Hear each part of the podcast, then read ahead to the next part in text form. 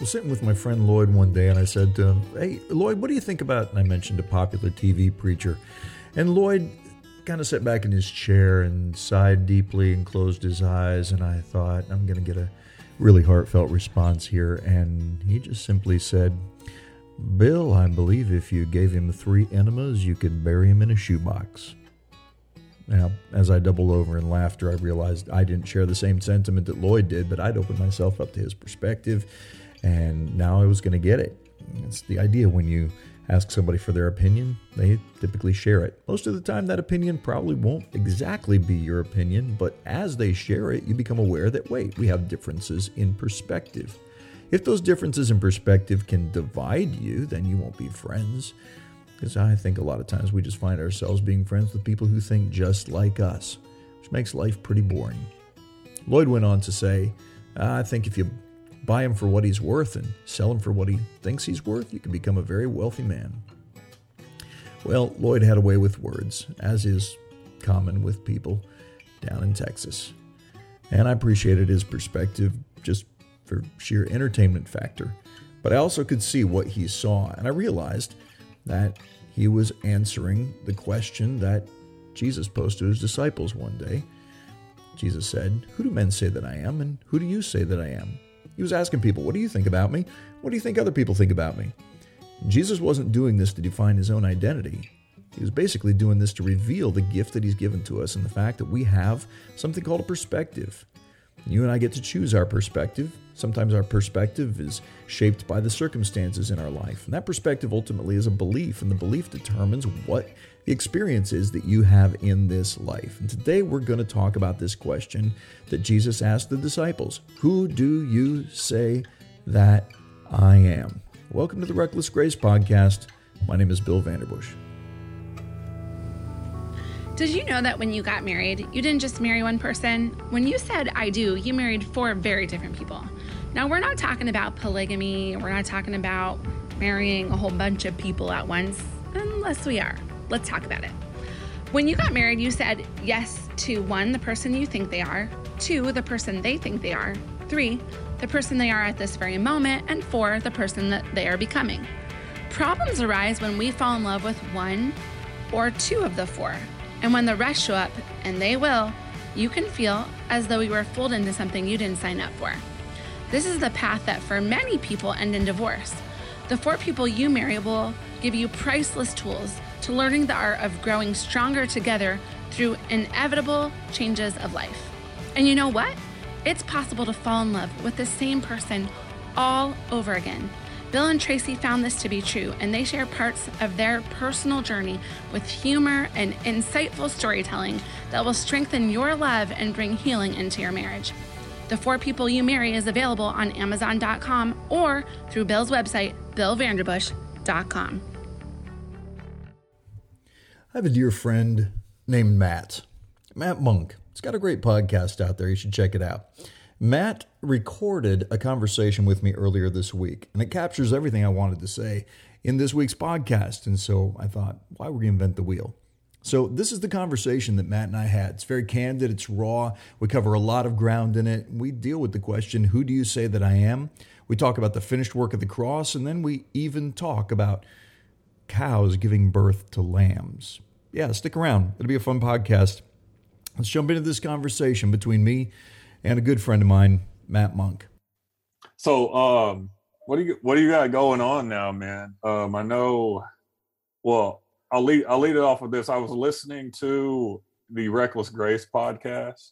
So, oh, good. I'm glad yeah. you got a chance to listen to that. Yeah, you. So you've got that going on, and you're still doing Faith Mountain Ministries. Yeah, Faith Mountain's kind of a Bible so, study podcast. Bible, so, okay you know, but the Bible study podcast, I I mean, I love it. I I love doing that stuff. But you know, if I've got a series of meetings going on in churches or whatever, like as a pastor, if I said, "Hey, I'm going to be doing a topical study on how to cast out demons" or something like that, man, people mm-hmm. will come out to that all day long. But if I say we're going to get and get into the scriptures and and learn how to study the Bible, you'll get a fraction of the crowd. And to me, yeah. that's the most important thing right now. I was having a conversation with a friend yesterday about this. It's like the amount of biblical illiteracy I run into in churches is remarkable.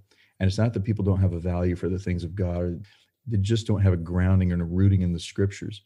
And so I see a lot of people, like in a sense, tearing down the the entire idea of the authority of Scripture. And when they do that, it's almost like you remove the one foundational, tangible thing that we can all anchor into on some level. Yeah. And um, yeah, so I just I feel like these days, you know, I really want to keep that Bible study element. So I made that separate from the Reckless Grace podcast, which is just storytelling. Although the last Okay. one is a is a pretty solid Bible study. Yeah, um, that's good. So I think I listened to the first episode a couple days ago, and it kind of relates to the first question I'm going to ask you about. But just getting into that, would you say from like the Bible study aspect, some of the stuff that you're seeing, would you say like people just don't know how to study or how to approach reading their Bibles?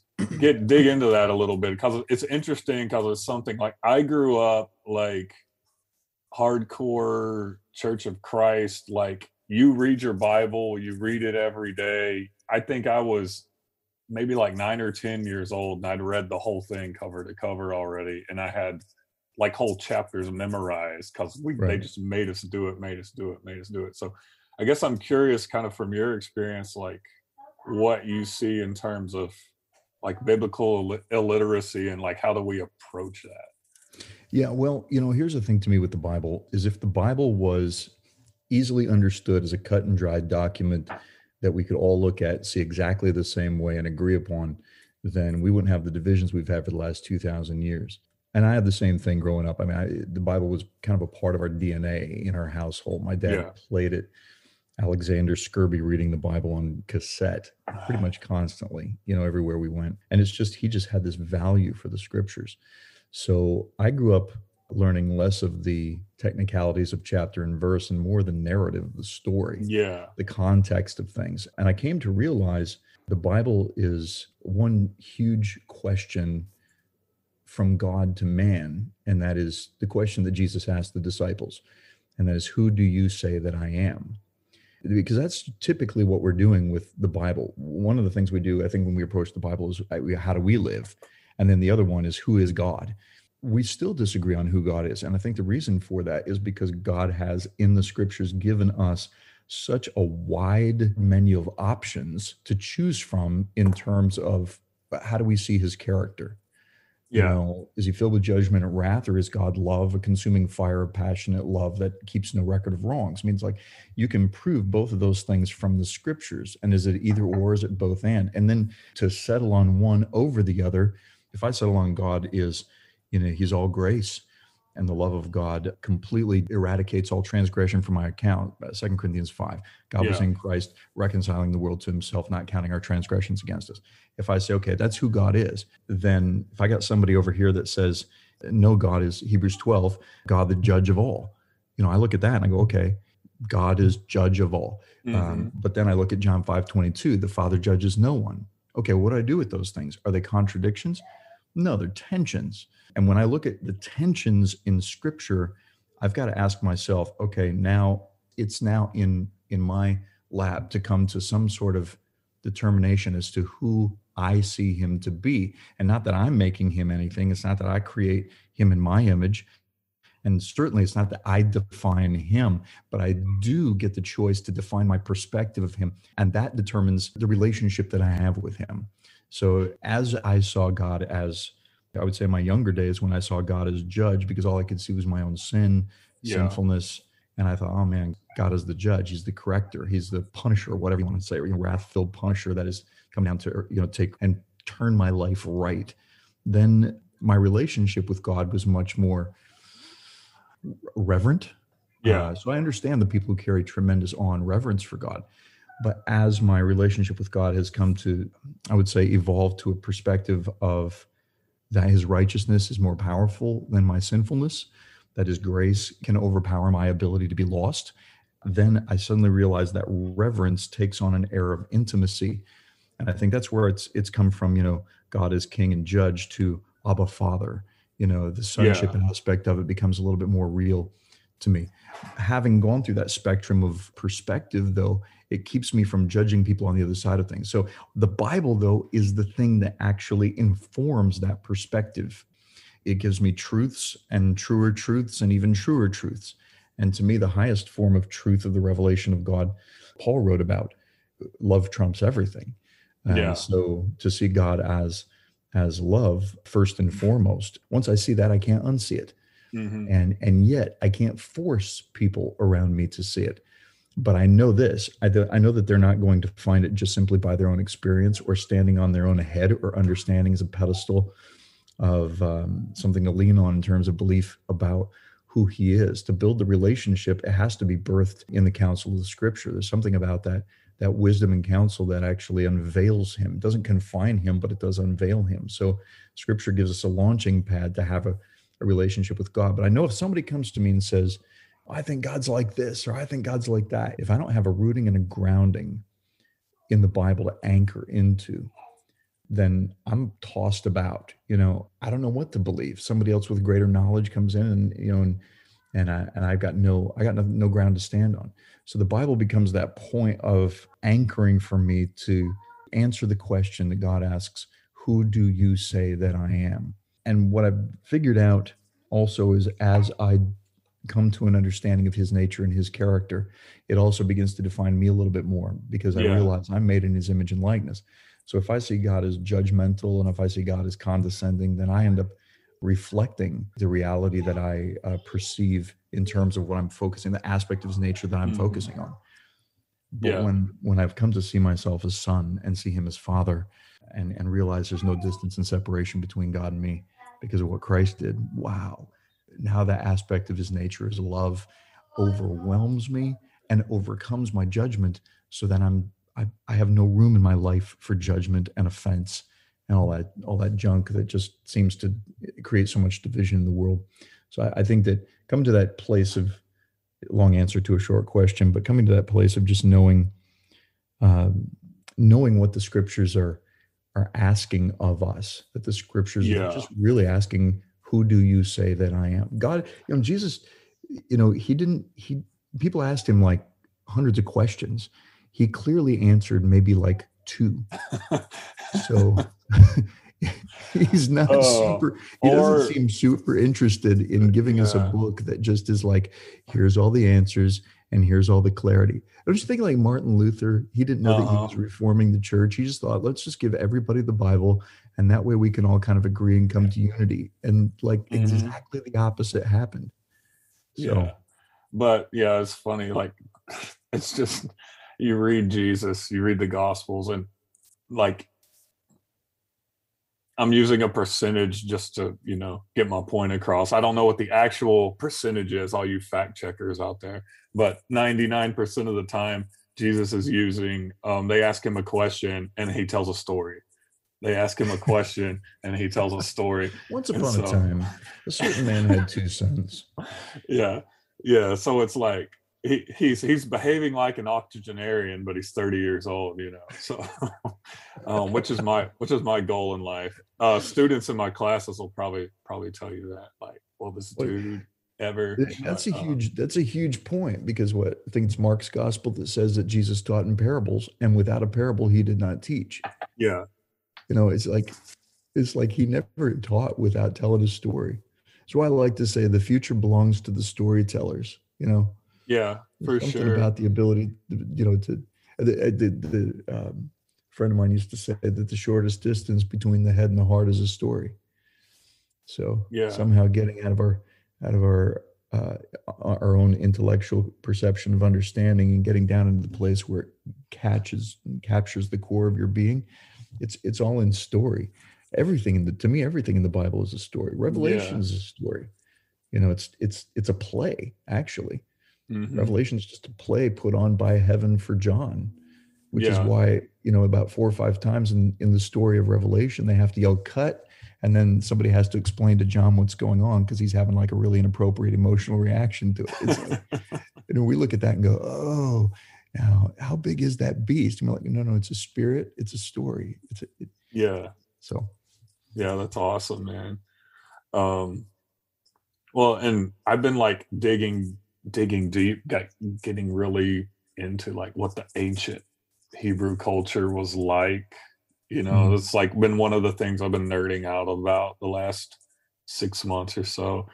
But in story, like they were a culture so not only is story important and they're telling stories, but they're like a culture that prided themselves on telling stories. Yeah. So it's Yeah. like this, I don't know, just blows me away like the more the more I sit with it and I'm like, Jesus is telling these stories that are loaded that we still sit with today and they still breathe and are, are active.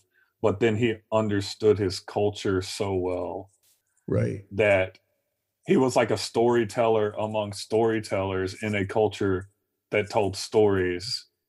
And i don't know i just trying to wrap my head around that is just so but then you apply it to the day as like what are we really obsessed with? Like what are what do we do in our free time right? We're watching netflix or whatever. Well we're we're looking for some type of story. Even even like news media we're um in whatever side of the line you follow of in a time Yeah. where there's a lot of division and stuff but what are you really doing? You're looking for a story and you're looking for a place where you see yourself in that story. And i think people are looking for their place in a story but then it's like oh i see myself over here in this story. You're separate from my story. But the reality is like bro we're all in the same story right now together.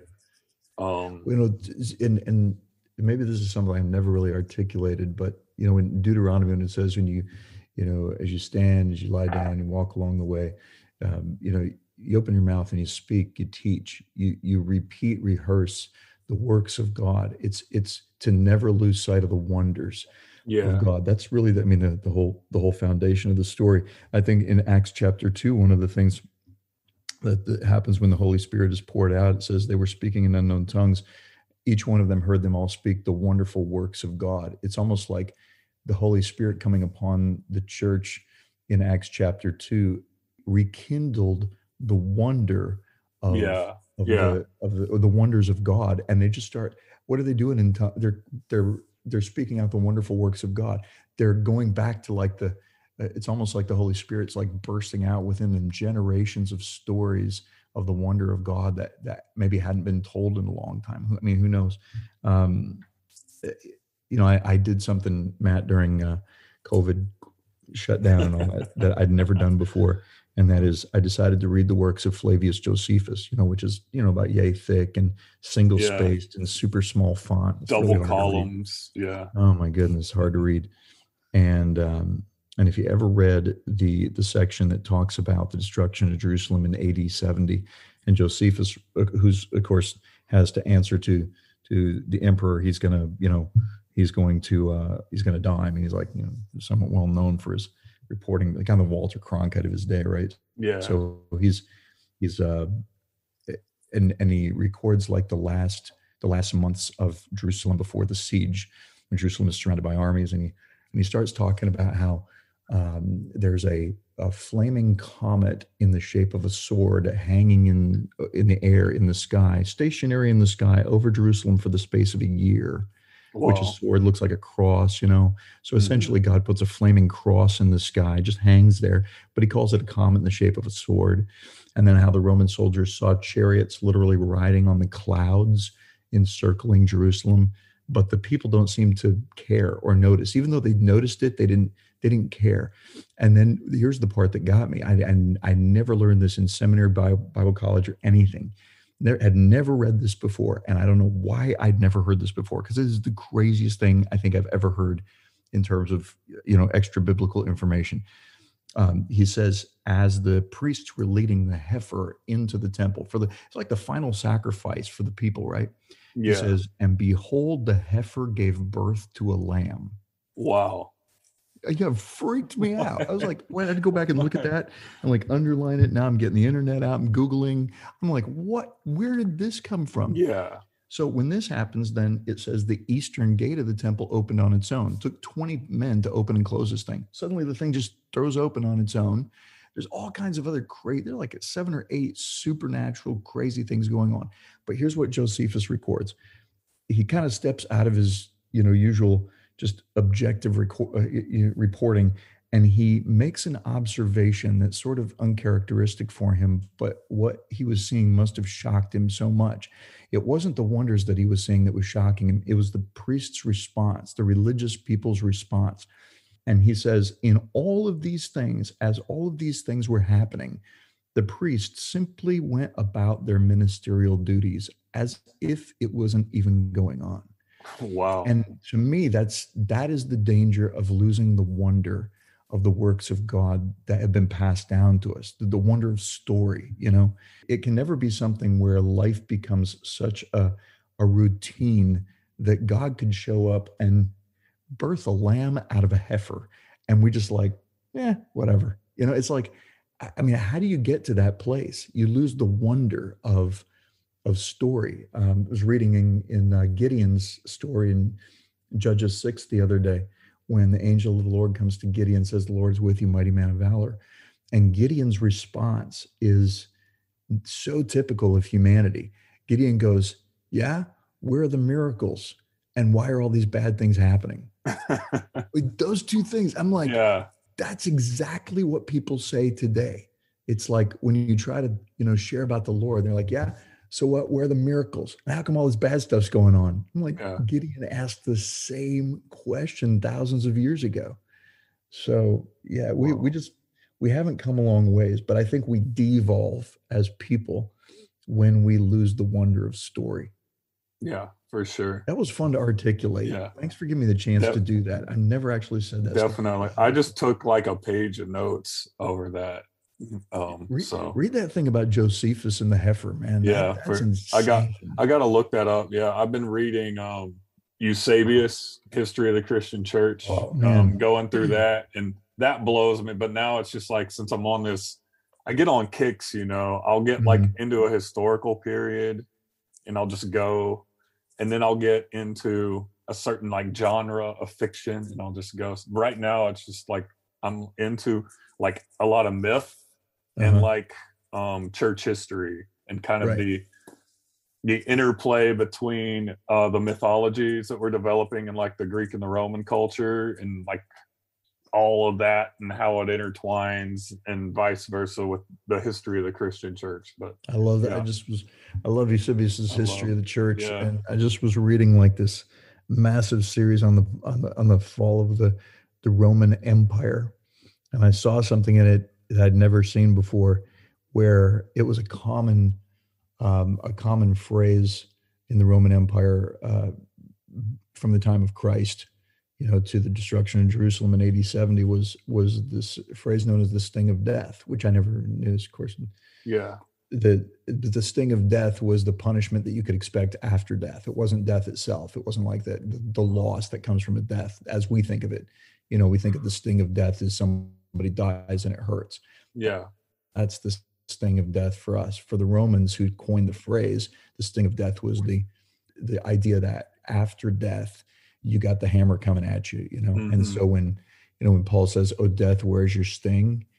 The sting of death has been dealt with in Christ. Yeah. Uh, and I, you know, so if we don't understand that history, like we're not going to get that out of the Bible.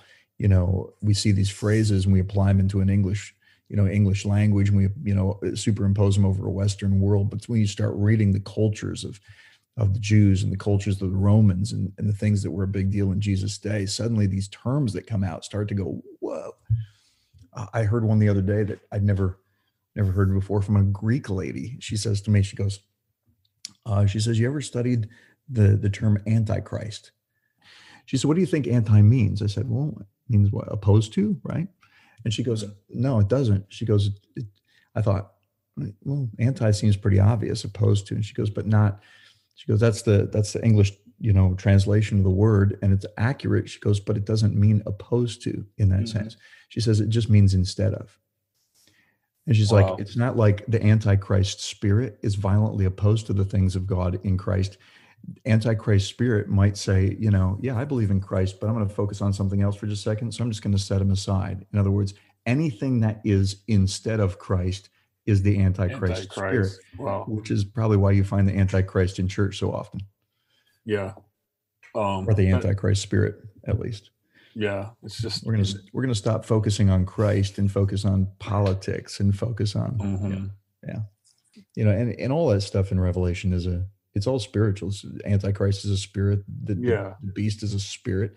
Uh, to me, I did a 10 hour study on the book of Revelation um, over over the COVID season uh, for a small group of people, and then we just made it available on our website. But uh, when I look at the book of Revelation, I see it as a handbook of how to walk in victory in every single generation. Yeah. You know, victory over darkness. You know, how, how do you enforce the victory of the cross in every single generation? Because literally every generation could find signs within their generation that would point to their generation as the generation of the last days. So that's awesome. I'm not coming at it from a super futuristic perspective, you know. No, that's Anyway. good. Oh, and then in the beginning of the letter, I guess you would call it a letter or the vision. Um, Mhm. he has instructions to seven churches, and just something that popped out to me when I was reading through it a month or two ago. It's almost like it's a letter. Here are seven common problems you might face when leading a group of people walking this thing out. And so it's almost like a rough guide to it's like a leadership instruction manual. Here are seven of the most common problems you might face if you're walking with christ with people and trying to figure this thing out. I don't Yeah. know this is something that stuck out to me Most people don't find any problem preaching out of Revelation one through five, yeah one through three, maybe.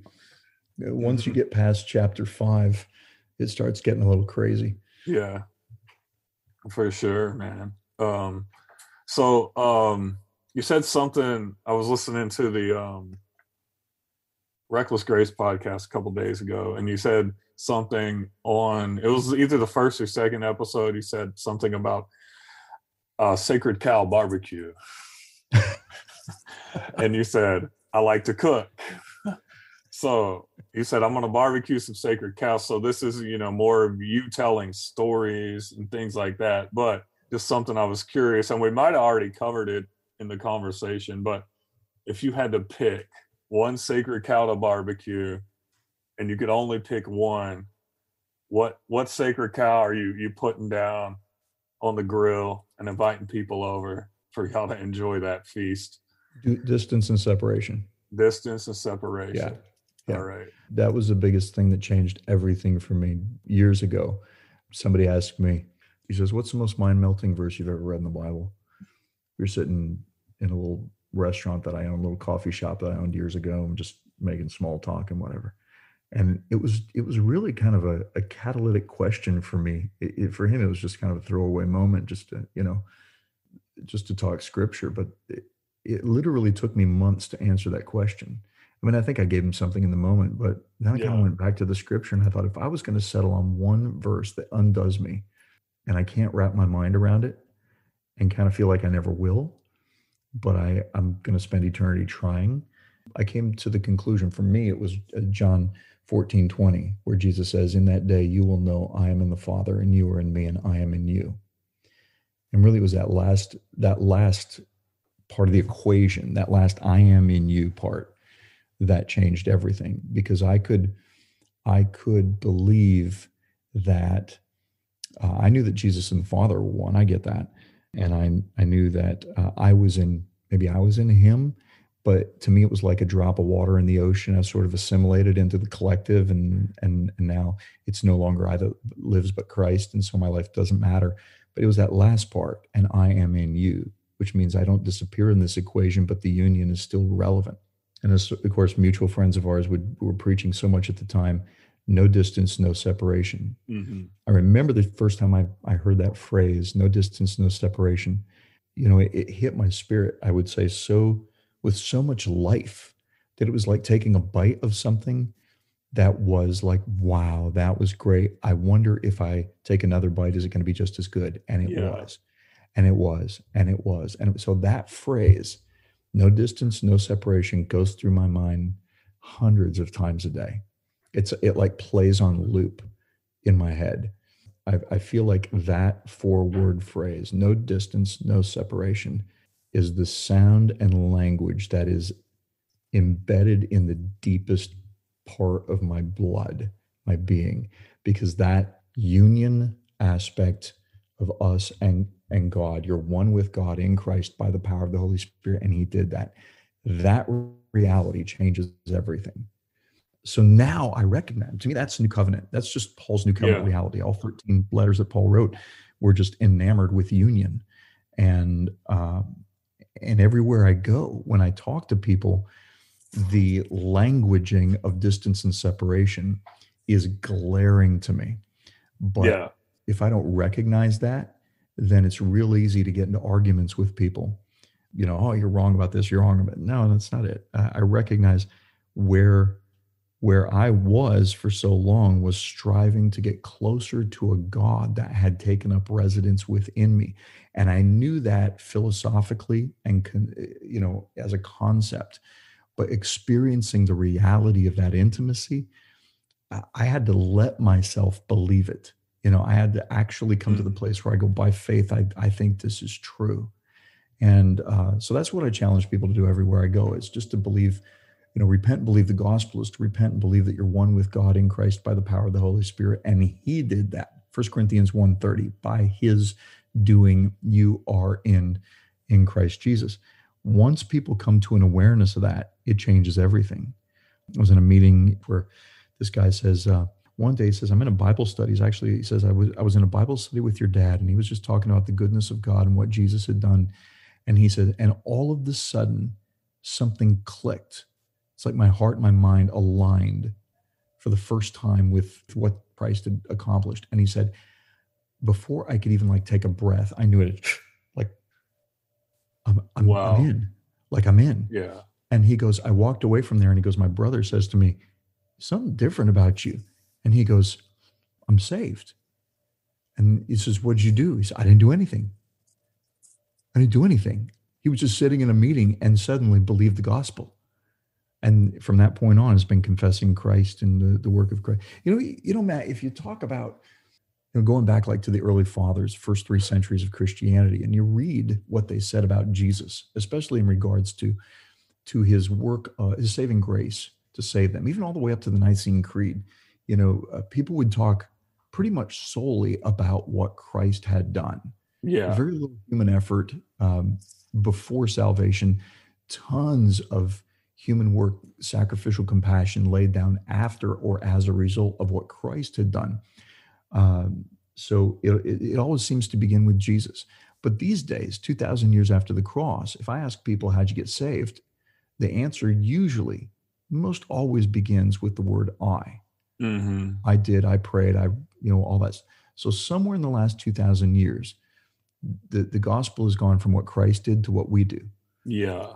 And, and that would be the sacred cow I'd love to just barbecue once and for all. There you Get go. back to the work of Christ and resting in the reality of the finished work of the cross, letting the good news of that intimate communion be so motivating that the grace of that moment of while we were yet sinners, Christ died for us becomes the motivating factor for everything we do in evangelism, missions, and all that stuff. So that's the big sacred cow for me to barbecue. And that's no distance, no separation between us and God. We'll come back to the conversation in just a moment. What is the answer to much of the turmoil our nation is facing today? Have you found that the issues that 2020 brought to the surface have challenged your relationships? Perhaps they even destroyed some of your relationships. Join with Bill Vanderbush and co writer Britt Eaton as they unfold the answer to these questions and more in their book, Reckless Grace. What is this grace that Jesus put on display, and why is it even referred to as reckless? Many readers have found healing on a deep, deep level as they've applied this message of grace to their families, businesses, and marriages. Doors have opened for them in areas they never would have dreamed possible. It's time for the world to heal. It's time for reckless grace, the reckless grace of God to invade and come on in full force and be evident in his people. Reckless Grace is available on Amazon.com or Bill's website, billvanderbush.com. So our mutual friend Andre, one thing he Yeah. says a lot that I think really encapsulates that whole idea. in like one phrase, he was like, with Christ, it was no longer you sacrificing for God, it was God sacrificing for you. Oh my Oh. goodness. I was thinking Oh. about thinking about actually having this conversation just yesterday with somebody um, in, in an airport uh, Yeah. where John the Baptist is baptizing and he sees Jesus coming over the hill. And it, it caught my just attention. I wonder if John knew what he was saying when he said, Behold, the Lamb of God who takes away the sin of the world. yeah. because you think about that, it went against everything that they would have believed as Jews. Behold the Lamb. Lamb is sacrifice. Only mm-hmm. sinner sacrifice. God's not a sinner. Why is God sacrificing a lamb? And if God's sacrificing a lamb, he's not going to sacrifice a person because God doesn't believe in human sacrifice unless yeah. God is going to be the sacrifice himself that lays down his own life. Because he, Jesus said, Nobody takes my life from me. I lay it down on my, on my own. So when John sees Jesus, he's literally saying, Everybody look, this is the sacrifice of God himself. Yes. Not that God is offering, but that God is giving him, him God was in Christ, right? So mm-hmm. this is the sacrifice. This is the sacrificial lamb of God himself. And the result of this is that it takes away the sin of the cosmos, the distance and separation of the cosmos. I mean, mm-hmm. that's it's a radically mind-blowing thought. I, I wonder if he if he was even shocked at the words that spilled out of his mouth. Know, almost like he just caught this overflow of, of heaven's revelation. And mm-hmm. then sound comes out that blows his own mind. Yeah. Yeah. and he's it's one of those moments like what did i just say? Right. Like what does this even mean?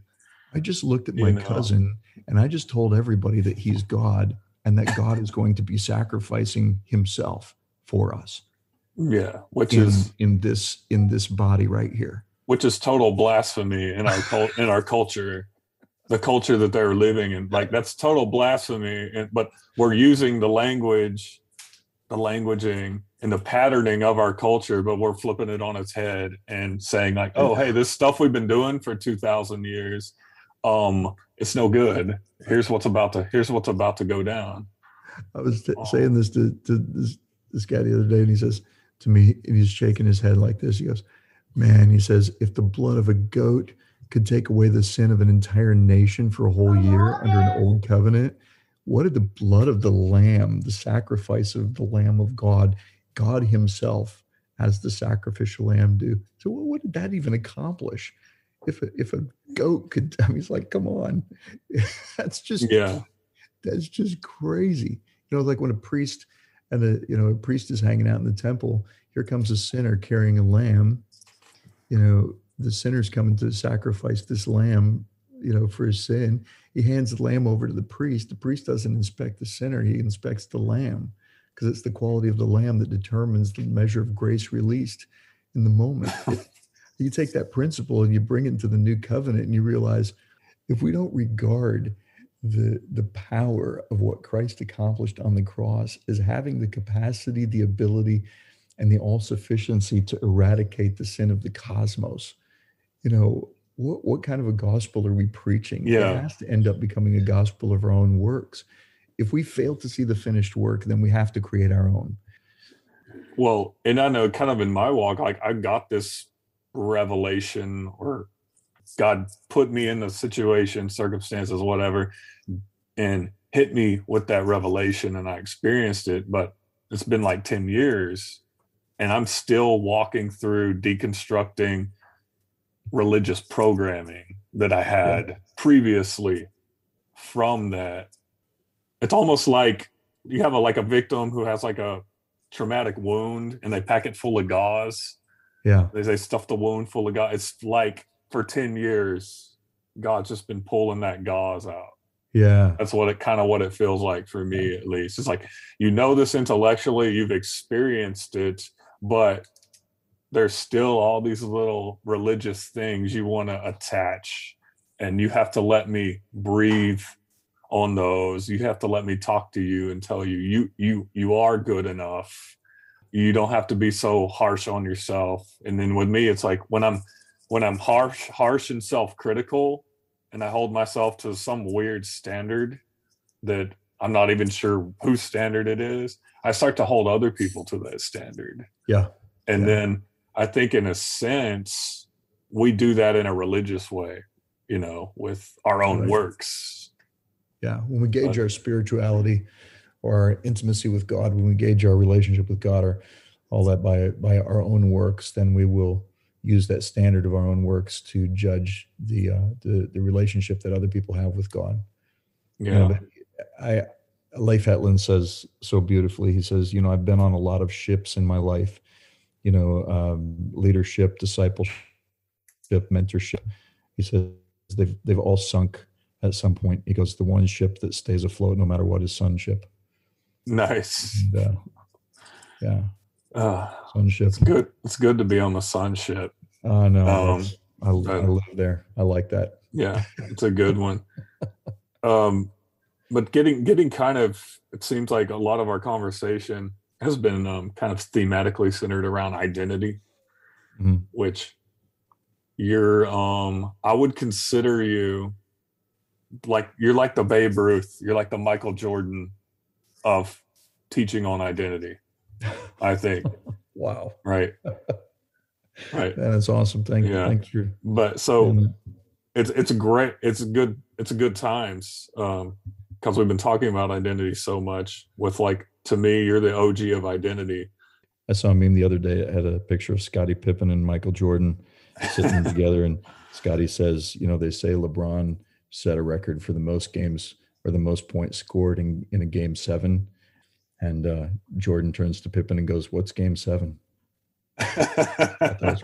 oh that's a good time i've watched the last dance i think five times Um, amazing." yeah it's it's you know it's just good there's so many Mhm. nuggets and you know that's that's part of what i do in my day job so there's one i love it just for the nostalgia quality but it's just like there's all these little bitty lessons from a coaching perspective from a leadership perspective just from a how you approach things perspective that are just all woven within there it's but it's great Yeah. um, uh, but uh, I guess last thing, we had a few more minutes before I run out of recording time. Um, kind of centered around identity.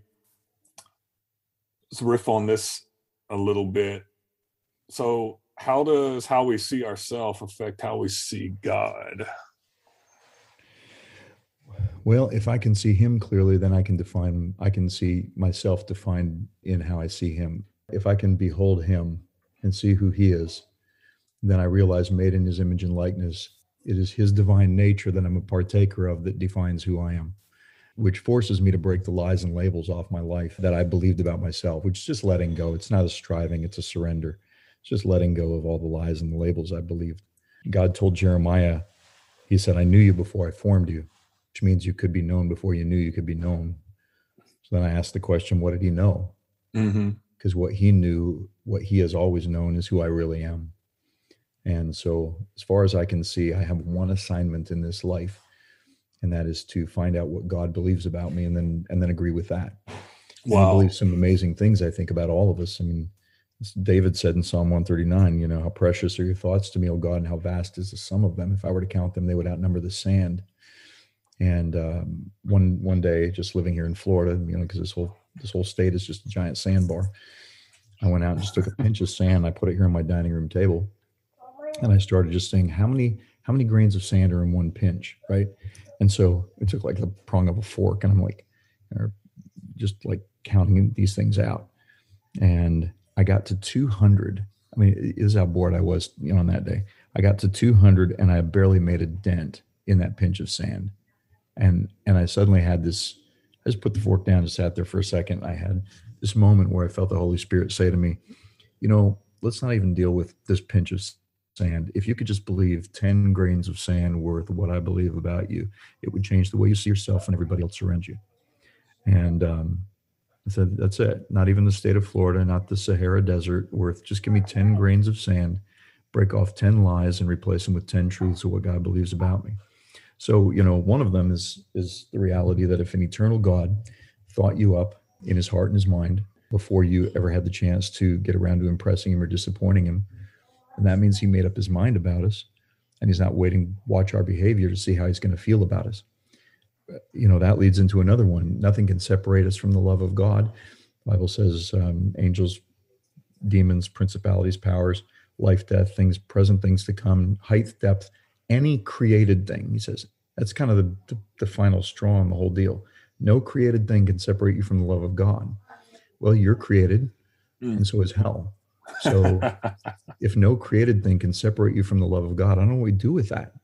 yeah. Um, the only thing can separate you from the love of God would be God Himself. So that comes all the way full circle back to the question: Who do you say that I am? Who do we Yeah. believe He is? Wow. Moses goes to the mountain one day to talk to God, and he says, "Show me your glory." And God says, "I'm going to make all my goodness to pass before you."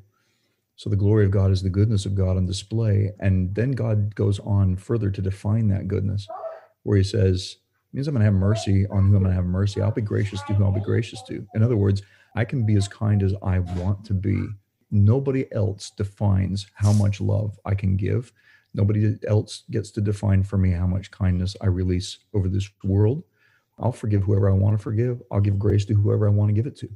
And so when Jesus says in John 20, 23, he breathes on the disciples, says, receive the Holy Spirit, and then says, whoever sins you forgive, they're forgiven.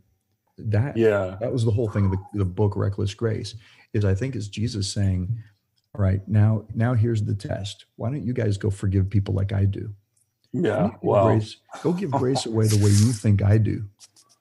You know, as the Father sent me, I send you. As He is, so are we in this world. You go give grace away just like I do. And the way you give grace will demonstrate who you think I am. And so Wow. that's why that's why I lost all my judgment, Matt. That's why I lost all of my sense of judgment, condemn, condemnation for any person. It's like Peter in Acts chapter 10 and 11 when Peter comes to Cornelius's house and he says, uh, God has shown me that I am to call no man unholy or unclean. Okay. Well, Wow. what options does that leave me? That means I got to look at people and go holy and clean. hmm I am literally forbidden from calling anybody unholy or unclean. And that means I can't I can't look at what they do and judge them based upon what they do. Well, if I can't do that, it, then I, I I don't think God does either. I think Yeah. God says He says to us, "Love your enemies." W- What do we think He's doing with His? Demanding us of something of us that He's not willing to do Mhm. Himself. So it all points to to me this unfolding reality that the gospel is consistently better news than we ever thought. yeah. Uh, so my, I, I've kind of gone through a little deconstruction as well, but Mhm. every decon, moment of deconstruction has been replaced by a reconstruction of a greater goodness that I that I never knew possible, and it, it just makes me happier and happier all the time. So I feel like I'm just getting gladder and gladder day by day. like I said, I've got about three pages of notes now, um, which which I love. So I'm gonna have to go back and play this because there's just so I'm many nuggets recorded there. this. I want to go back and and, and Yeah. listen to this too. Yeah, I am too. And what I like too is I got a lot of young men listening who've kind of they're, they're dipping their toes into the edge of the finished work pool, so to Mhm. speak.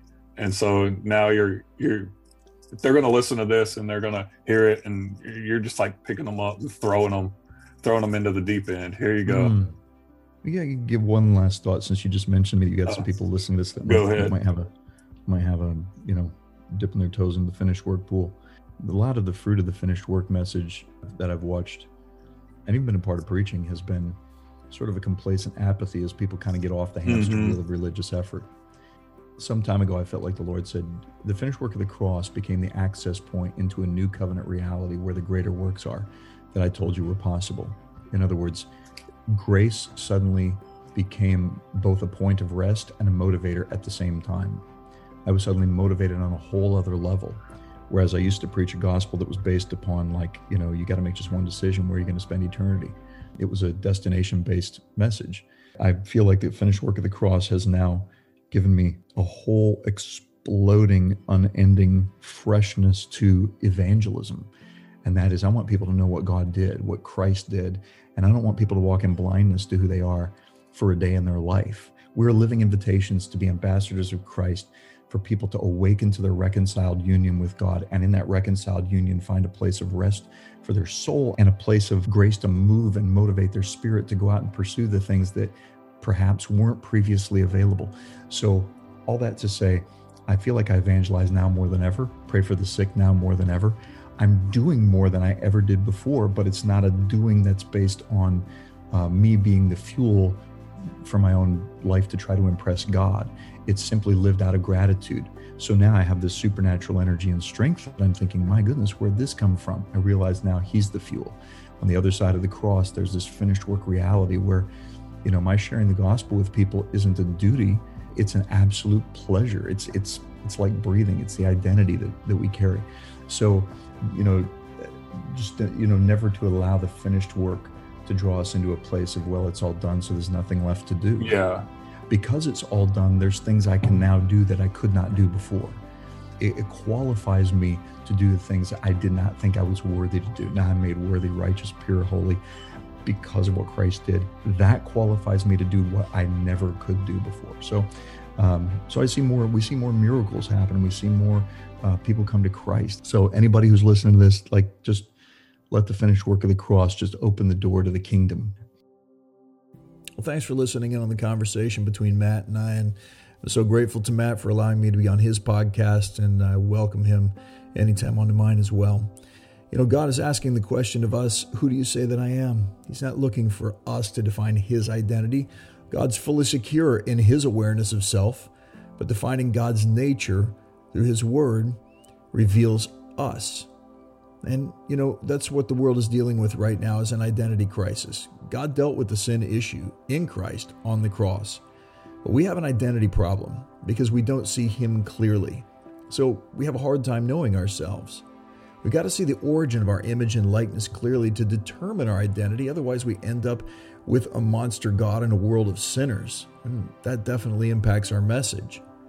Now, on a personal level, if your gender, race, religious affiliation, job, social status, culture, moral performance, or politics is a foundational source of your identity, then the first time somebody threatens those things, then you'll be challenged with offense. See, people who love you will protect you, even if you hurt them. And people who merely accept you will destroy you if you cause them any pain at all. People tend to gravitate toward those communities that offer them acceptance. And we're guilty, I think, of challenging people to a standard of laying down your life for Christ and then setting expectations in place to define what that means to our culture, but offering no clear path of redemption if they happen to violate it. That's why reckless grace is so important.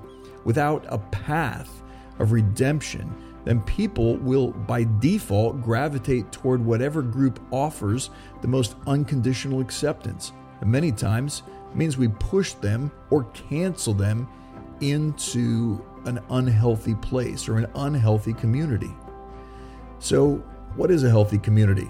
Church? Christian circles? Well, in Christian circles, we've made belonging a thing of tremendous value. And the price for belonging is believing. If we believe correctly, then we achieve the reward of belonging.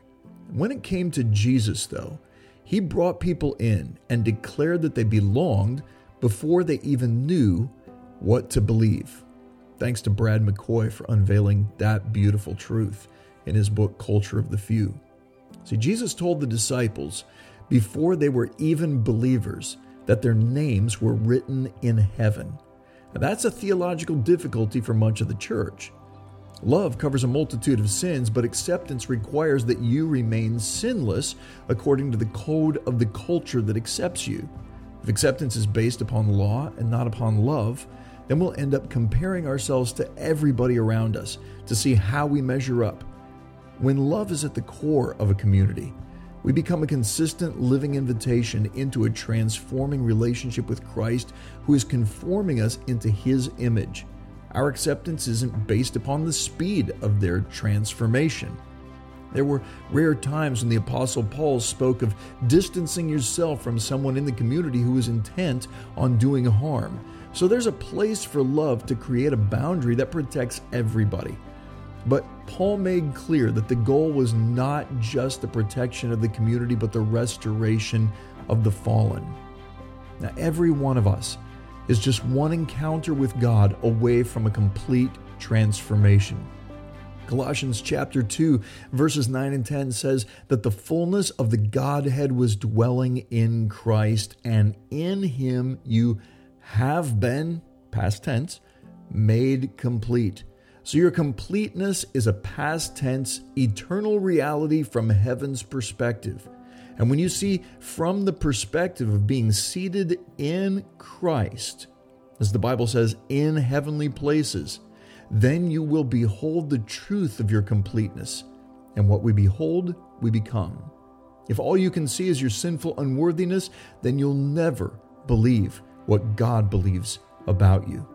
But all it takes is one encounter from the Lord that can unveil a revelation of grace and freedom, realizing that forgiveness frees the forgiver. And when we realize that, we're more likely to extend grace, maybe even recklessly. And as we put His grace on display to this world, we are demonstrating our answer to His question Who do you say that I am? Thanks for listening to the podcast today. See you next time. Thank you so much for your love and support. You make it possible for Bill and Tracy to keep the message of Jesus Christ going around the world. We're thankful for every open door, not only in the US, but in places like Ireland, England, Scotland, France, Germany, and more. We are always encouraged as we find fires of God burning each place we go. We value your prayers more than you can even imagine. If you feel compelled to give, you can find a link at billvanderbush.com. We would love to hear from you. Feel free to write to us at Faith Mountain Ministries, P.O. Box 595, Marshall, Minnesota 56258.